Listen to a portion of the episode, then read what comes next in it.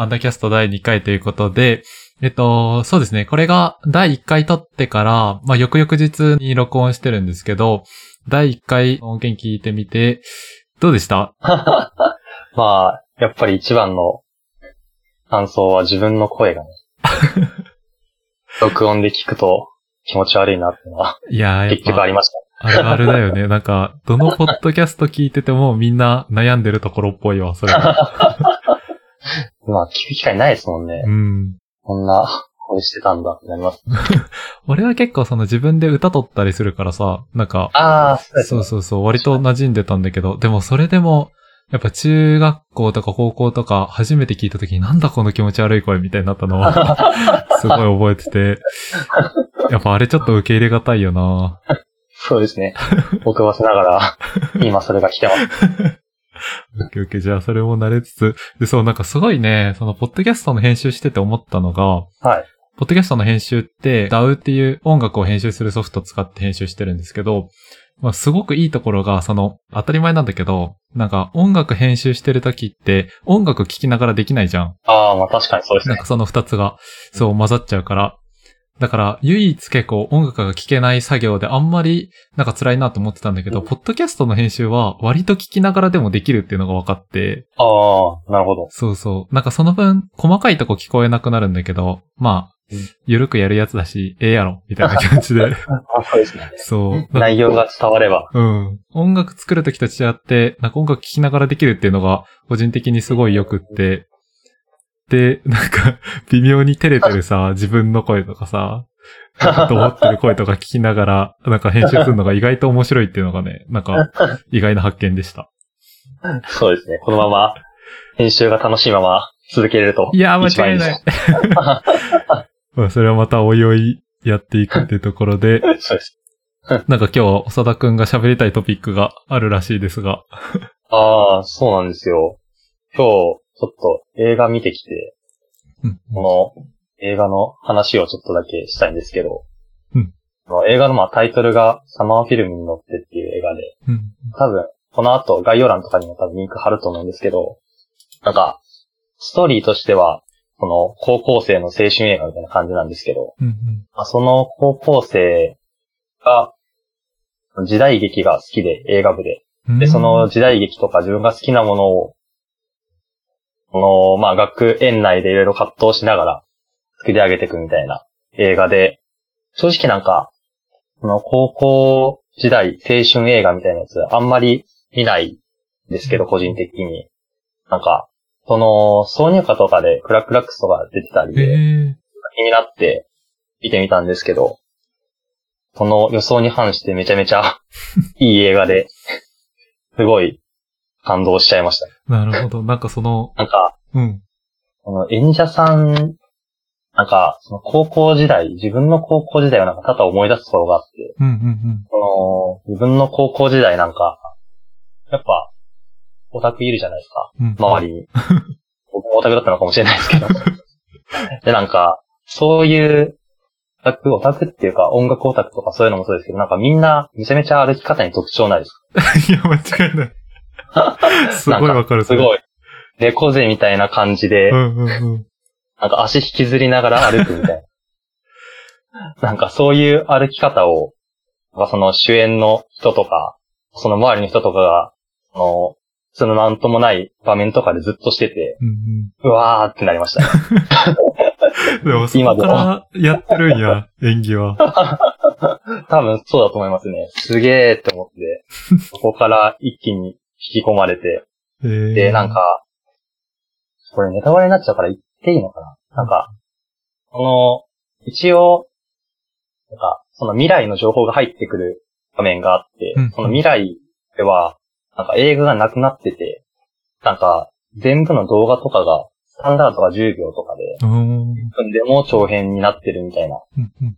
この先の未来が、みたいな設定があって、それでその主人公がめちゃめちゃ落ち込むみたいなところあったんですけど、なんか、なんだかんだよくよく考えてみたら、映画ってだいたい1時間とか2時間じゃないですか。うん1時間半から2時間半とか。うんなんか、逆になんか、その、未来短くなるって言ってたけど、逆に2時間以上長くならないのかなみたいなのを思ってう、んうん。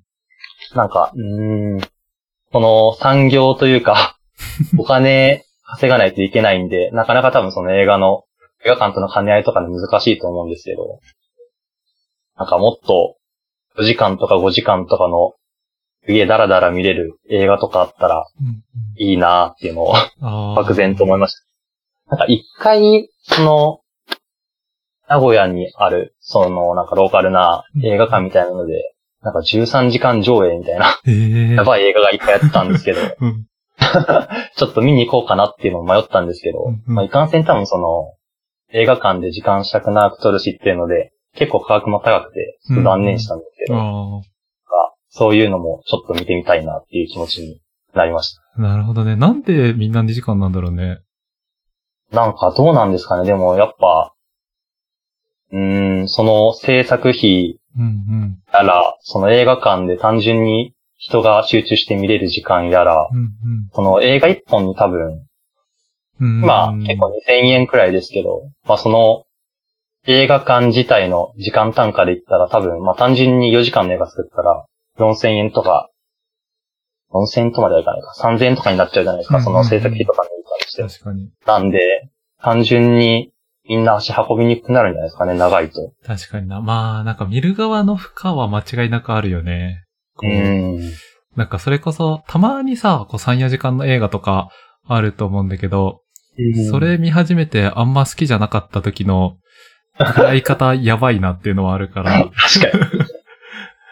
お金払っちゃってるし、そうもそうそうう、。ないといけないし、みたいになりますもん。そう。ああ、そう、でもなんか、すごく好きな映画監督さんで、西川美也監督っていう方がいて、で、うんその人のエッセイ読むのがすごく好きなんだけど、なんかその人の、こう、書いてるの読むと、なんかいつも映画編集してるときは大体もう3、4時間ぐらいになっちゃってて、なんかそれをもうめちゃ頑張って2時間に削ってるらしくって、ああ、なるほど。なんかそれ聞くともう、なんかね、お金ちょっと多く払うから3、4時間版も見させてほしいみたいな思うよね。そうですね。なんか、そういう、その、エクストラなうん。選択肢として、その修正前のやつとか見てみたいですよね。うん。まあ一応こうディレクターズカットみたいなやつとかたまにあるけど、ああ。なんかもっともっとそういうの、なんか多分さ、どの映画もさ、実際3、4時間分ぐらいにはなってたりする気もするから、なんかせっかくなら見たいな、みたいなのちょっとあるな。うん。いやでも面白いね、この2時間じゃなくてもいいじゃん、論。そうなんですよね。なんで2時間なのかなってちょっと逆に思っちゃいました。あ、そう、あとなんかで聞いたことあるのは、なんかその、ハリウッドの映画とかって、なんかすごい作り方がメソッドとしてあって、で、ああ、なんか。それで2時間って決まってるとかもあるかもね。なんかその、開始してから、例えば、なんだっけな、30分ぐらいで最初の問題が起こって、で、あー。1時間半ぐらいで最後の敵が出てきて、で、最後の15分で主人公が一旦全てを失って、で、エンディングに持っていくっていうのがなんか、セオリーみたいなのをどっかで読んだことがあって、確かに言われてみれば、なんかそういうのあるかもしれないね。そうそうそう。だからそういう、やっぱ、一番売れる作り方的に2時間なのかな。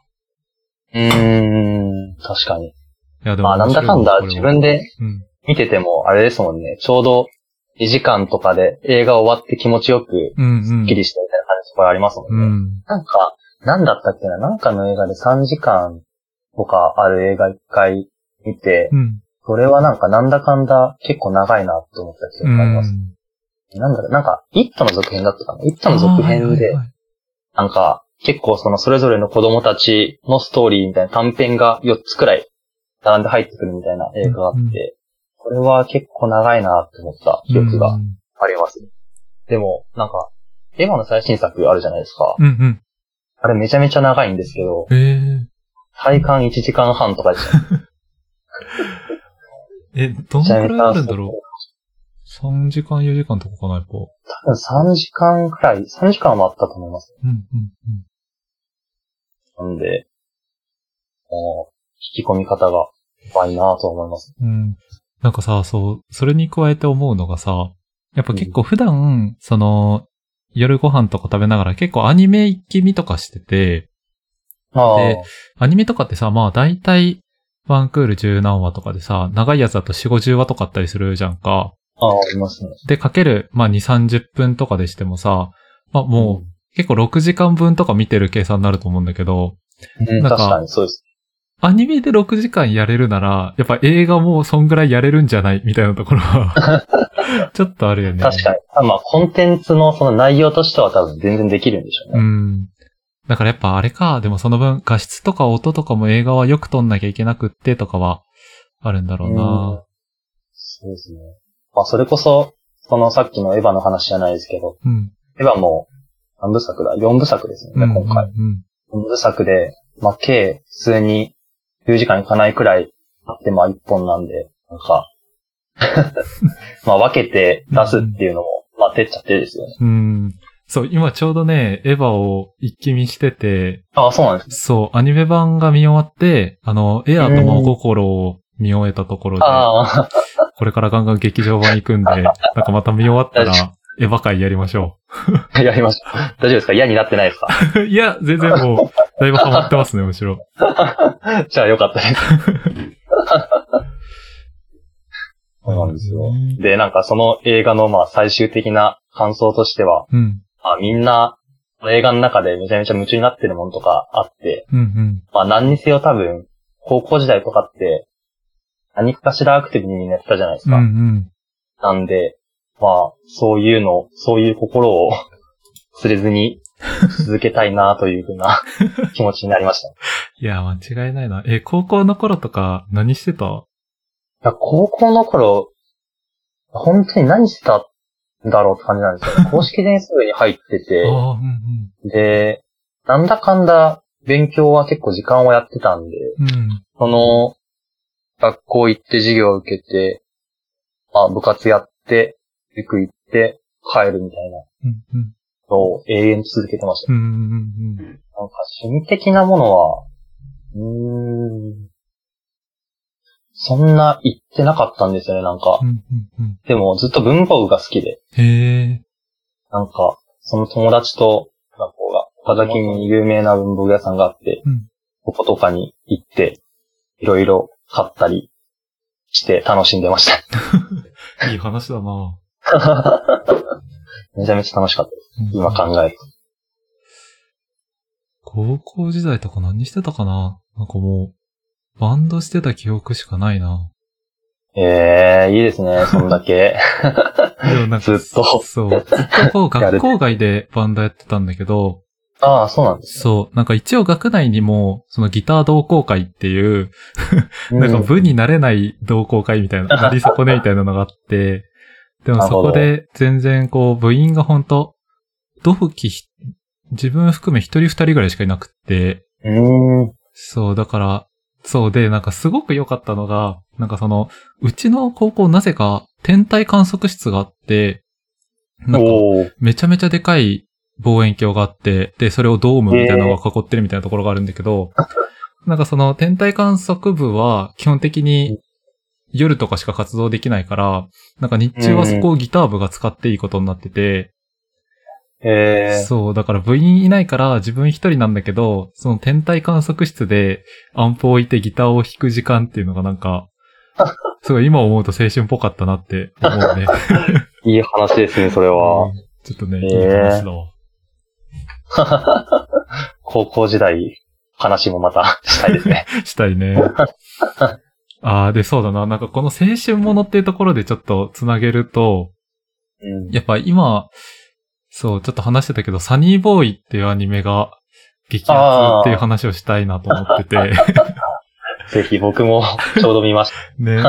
で、さ、ちょっとこう、さらっていくと、サニーボーイっていうのが、なんか SF 学園、SF 青春アニメみたいなやつた。で、うん。で、こう、まあ、あらすじさらってみると、主人公たちが通ってる学校が突然異次元になんか行っちゃって、で、かつ、生徒たちが謎の能力に目覚め始めるみたいな、まあ、割と、あり、なんて言うんだろう、よくあるっちゃある能力系なんだけど、なんかその、普通のさ、能力系アニメと全然違くない？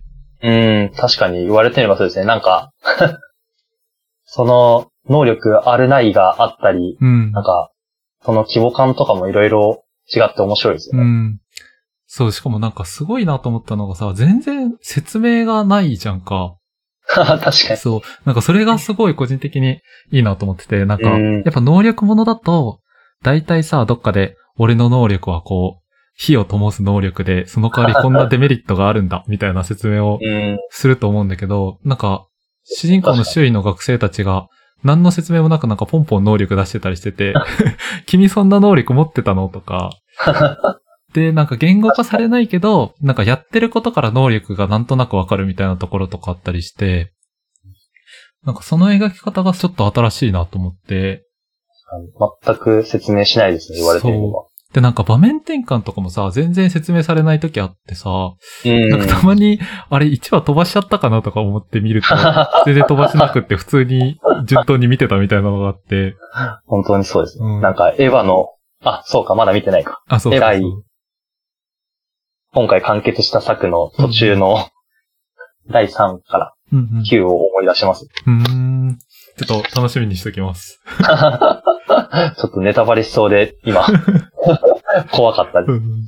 そうだね。だからこのサマーフィルムに乗っても見たいし、サニーボーイもまだ5話ぐらいしかやってないのかな今のところ。あそうなんですよね。なんか見てて、あれもう終わったのみたいな。うんうん。うん早く見て、って思ってね楽しみですわ。っていうところで、え、ちょっとさ、はなんか、俺も感動した話していいですか？全然、いいですよ。そう、なんかこの感動をめっちゃ伝えたくって、で、なんかどういう話かっていうと、あの、マインクラフトっていうゲーム あるじゃないですか。まあもうありますね。あるじゃないですかって言っても、そう、なんか今、世界で一番売れてる、なんかもう2億本とか売れてるらしいゲームうん。あ、でそ、んなに売れてるんですね。そうそう。で、ざっくり説明すると、なんて言うんだろうね、サバイバルクラフトみたいな呼ばれ方をするけど、なんかいろんなものが作れる世界で、で、いろんな建物とか作りながら、まあサバイバルしていって、で、まあすごい自由度が高くていろんな暮らしをできるみたいなゲームうん。かなと思ってて、で、そう、ほん、なんか今更なんだけど、ついこの間初めてやり始めて、で、なんかもともとこういうサバイバルクラフト系の PC インディーゲームとかすごい好きでやってたんだけど、うん。なんかその中でもすごい感動してたのが、なんだろうな、なんかそう、最初、家とか建て始めて、システム的に、まず夜になると敵が来るじゃん。うんでそうですね。最初とかはそれでめっちゃ弱くなんだけど、ベッドを使うと、その夜をスキップできるようになって敵と合わなくなって良くなるっていうシステムがまずあって、なんかここら辺のバランスとかもすごくいいなって思いつつ、うんなんかその、全然夜来なくなって、すごい普通に素材集めて、なんか平和に楽しいな、みたいに楽しんでた時に、なんかちょっとこう欲が出て、なんかこう地面の方、ガンガン掘っていったらどうなるんだろう、みたいなことをやった時に、こう何層か掘ったところで、バンって画面が真っ暗になって、で、なんかよくよく考えたらその地面の下に空洞があったっぽいんだよね。うん。で、なんかその落下して、でもさ、もう暗すぎてさ、画面が真っ暗なの。なんかゲームやってて画面が真っ暗になることってないじゃん。まあ確かに。そうですね。何にもわからんみたいになって、で、なんかちょっとずつダメージ受けてやばいみたいになりながら、外は夜だからさ、なんかモンスター湧き始めたりしてて、これ結構絶対絶命かもなみたいに思って、で、なんかもう真っ暗だからあの、上と下がわかんなくって、ああ。そう、なんかあの、雪崩にあった人の話とかすごい思い出したんだよね。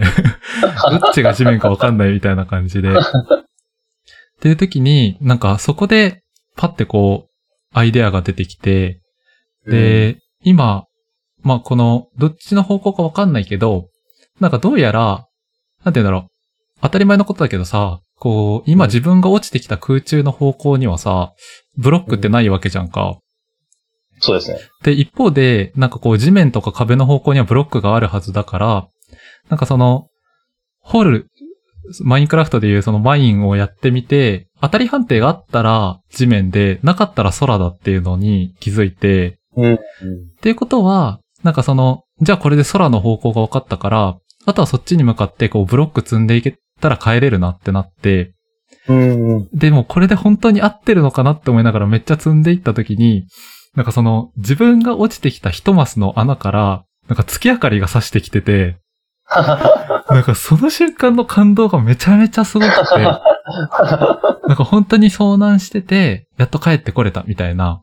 あなんかその、あ、もうこれで完全にアイテム全部失っちゃうかも、みたいに思ってたところから、なんか復帰できたっていうところが、なんかすごい、なんて言うんだろう、そこまでさ、ある種平和ボケしてたのが突然、すごい展開になって、ピンチになって、あ。うん。でも、ふっとこう、月明かりに出会って、で、外出れたら、もう朝が来たらさ、あ、そう、これもすごくいいなと思ったんだけど、朝が来たら敵がだんだん、こう、光、日の光で燃えてっちゃうじゃんか。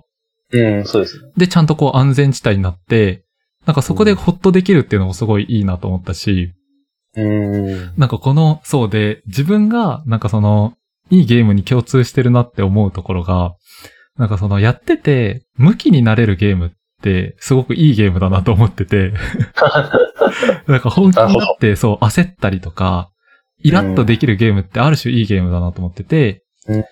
で、そうなるときってどういうときかみたいなのでいくと、なんかやっぱ、いろいろやってて、なんかちょっと欲を出したときに、で、今回で言えば、そのちょっと地面掘って鉱石見つけに行こうかなみたいな欲を出して、で、そこに突然のアクシデントで咎められて、うん。で、それを乗り切れたらもうめっちゃ今回みたいな成功体験になるし、なんかしくじって死んじゃうとすごい向きになれるし、みたいなうん。のを感じて、なんかそういう、なんて言うんだろうな、このバランス感とかもすごいなと思ったし、うん。で、なんかまたちょっとこう、それた話になる、それてはないか、それた話になるんだけど、なんかすごい好きなポッドキャストで、イメージキャストっていうポッドキャストがあって、うん。で、その中で、こう、東さんっていう方が、ポータルっていうゲームって知ってる？ポータルですか？うん。ポータル知らないですね。どういうゲームですか？あのね、スチームっていうゲームを売るプラットフォームが、結構パソコンとかで売うんる有名なプラットフォームがあって、で、そこを作ってるバルブ社っていう会社が昔作ったゲームなんだけど、あ、そうなんですね。そうへ、ジャンルとしてはなんかね、アクションパズルみたいな感じで、で、設定としては、その主人公は、名前の通りこう、ポータルを生み出せるんだよ。で、どういうものかっていうと、なんか、壁とかに入り口と出口を作って、うん。で、そこに、さ、そこを通ると、その出口の方向から出れるみたいな、だからなんていうのかな、うん。どこでもドアをどこにでも繋げられるみたいな、それを使ってこうパズルを解いていくみたいなゲームなんだけど、で、なんかそのゲームのすごいところって、なんかその、東さんが言ってたのが、こう、絶対に制作者が仕組んだようなひらめき。もうあらかじめ準備してあったひらめきとかアイデアを、あたかも自分が発見したかのように思えるところがすごいって言ってて、ああ、なるほど。そうそうそう。なんかね、まさに今回のはそれかなと思ってて、多うん。分その、地面掘ってて突然さ、そのうん、空洞に落ちるっていうのも計算されてて、で、そっから誰、しもが。そうそう、誰しもやるはずの体験なんだけど、なんか今回それをすごい自分で発見した感がめっちゃあったの。俺のひらめきだみたいな。そう。でもなんかそれもさ、結構、例えば、空洞に落ちて、その落下してそのまま死んじゃってたらありえなかった現象だし、その中に敵がめちゃめちゃいたらありえなかった現象だし、うん。なんかそういうところを考えていくと、絶対こう、他の人もいっぱいやってて、結構作者も調整してるような事象なんじゃないかなと思うんだけど、うん。なんかね、すげえいいゲームだなっていうのをその月明かり見て、家に帰ってくときに思ったんだよね。なるほど。まあでも、マインクラフトは確実に僕たち向きのゲームなような気がします。いやなんか、うん。前回の初回も話してたんですけど、うん。なんか、初初速早い系じゃないですか、多分僕たち。そうだね。でも、マイクラって、うん。ちょっと歩けば、全部始まりじゃないですか。うんうんなんで、そこで、全部始まりから、1からリセットかけてやれたり、うん。どこも新天地みたいなの、うんめちゃめちゃワクワクしますよね。ねそう、しかも、そう、そこら辺ですごいなって思ったのが、なんかチュートリアルとか全然ないじゃんか。うんなんかその移動の仕方と、ジャンプの仕方ぐらいしか教えてくれなくって、はい、じゃあもうこの世界で生きてね、みたいなのになって、で、なんかそれってある種、こう、不親切っちゃ不親切なんだけど、でも、なんかそのチュートリアルの少なさも僕はすごい好きで、で、なんか結構チュートリアルって逆に言うと、まあいろいろプレイヤーに教えることができるけど、その突然さ、キャラクターが A ボタンを押してね、みたいに言い出して世界観をさ、壊しちゃううん。みたいな側面があったり、あとは例えばマインクラフトで、なんかこういう家を作ろうみたいに言うと、その、プレイヤーの遊ぶ方向性みたいなのを縛っちゃったりするような側面もあるのがチュートリアルかなと思ってて、なんかやっぱそういう説明とかを省いて、なんか世界観をすごく大事にしてるんだろうなみたいなところとかも、なんかすごいなと思って、うんもうその一日、もうその一出来事でめちゃめちゃハマってしまった。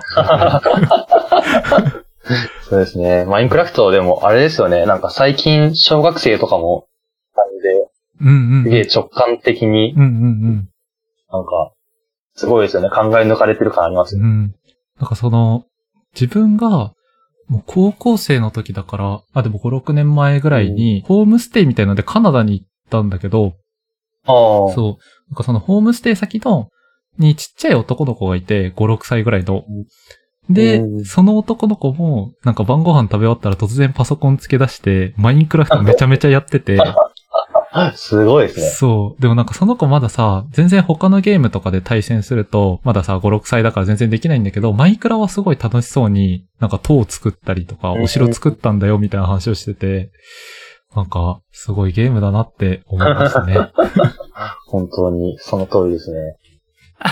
なんか、その技術の進歩的なところもあれですよね。今ってなんか、その、マイクラとか普通にスイッチでできたり、うん、うんあと普。通に iPhone でできたりするじゃないですか。ああ、そうだね。なんか、僕、その、高校生、あれ？違うか？中学生か。中学生の時とかに、iPhone のマイクラやってて、うん、うん。それ、その時は多分、めちゃくちゃステージ小さいんですよ。ああ、100、156×256 えーくらいのステージしかなくて、そこから先がないんですよ。やばい。で、資源も全然ないし、うん。全然どこにも行けないみたいな感じだったんですけど、今もう普通に PC 版とかと変わりないとまでは言わないですけど、うん、うん。その、限界もないし、すげえいろいろ機能備わってて、めちゃくちゃいろんなことできるし、いいなーって思います。ああ、マイクラやりましょう。やりましょう。じゃあ、まとめると、なんだろう今日は。なんか、最近感動したコンテンツの話、そうですうね。ん、だったかなと思うんですけど、いい回だったんじゃないでしょうか。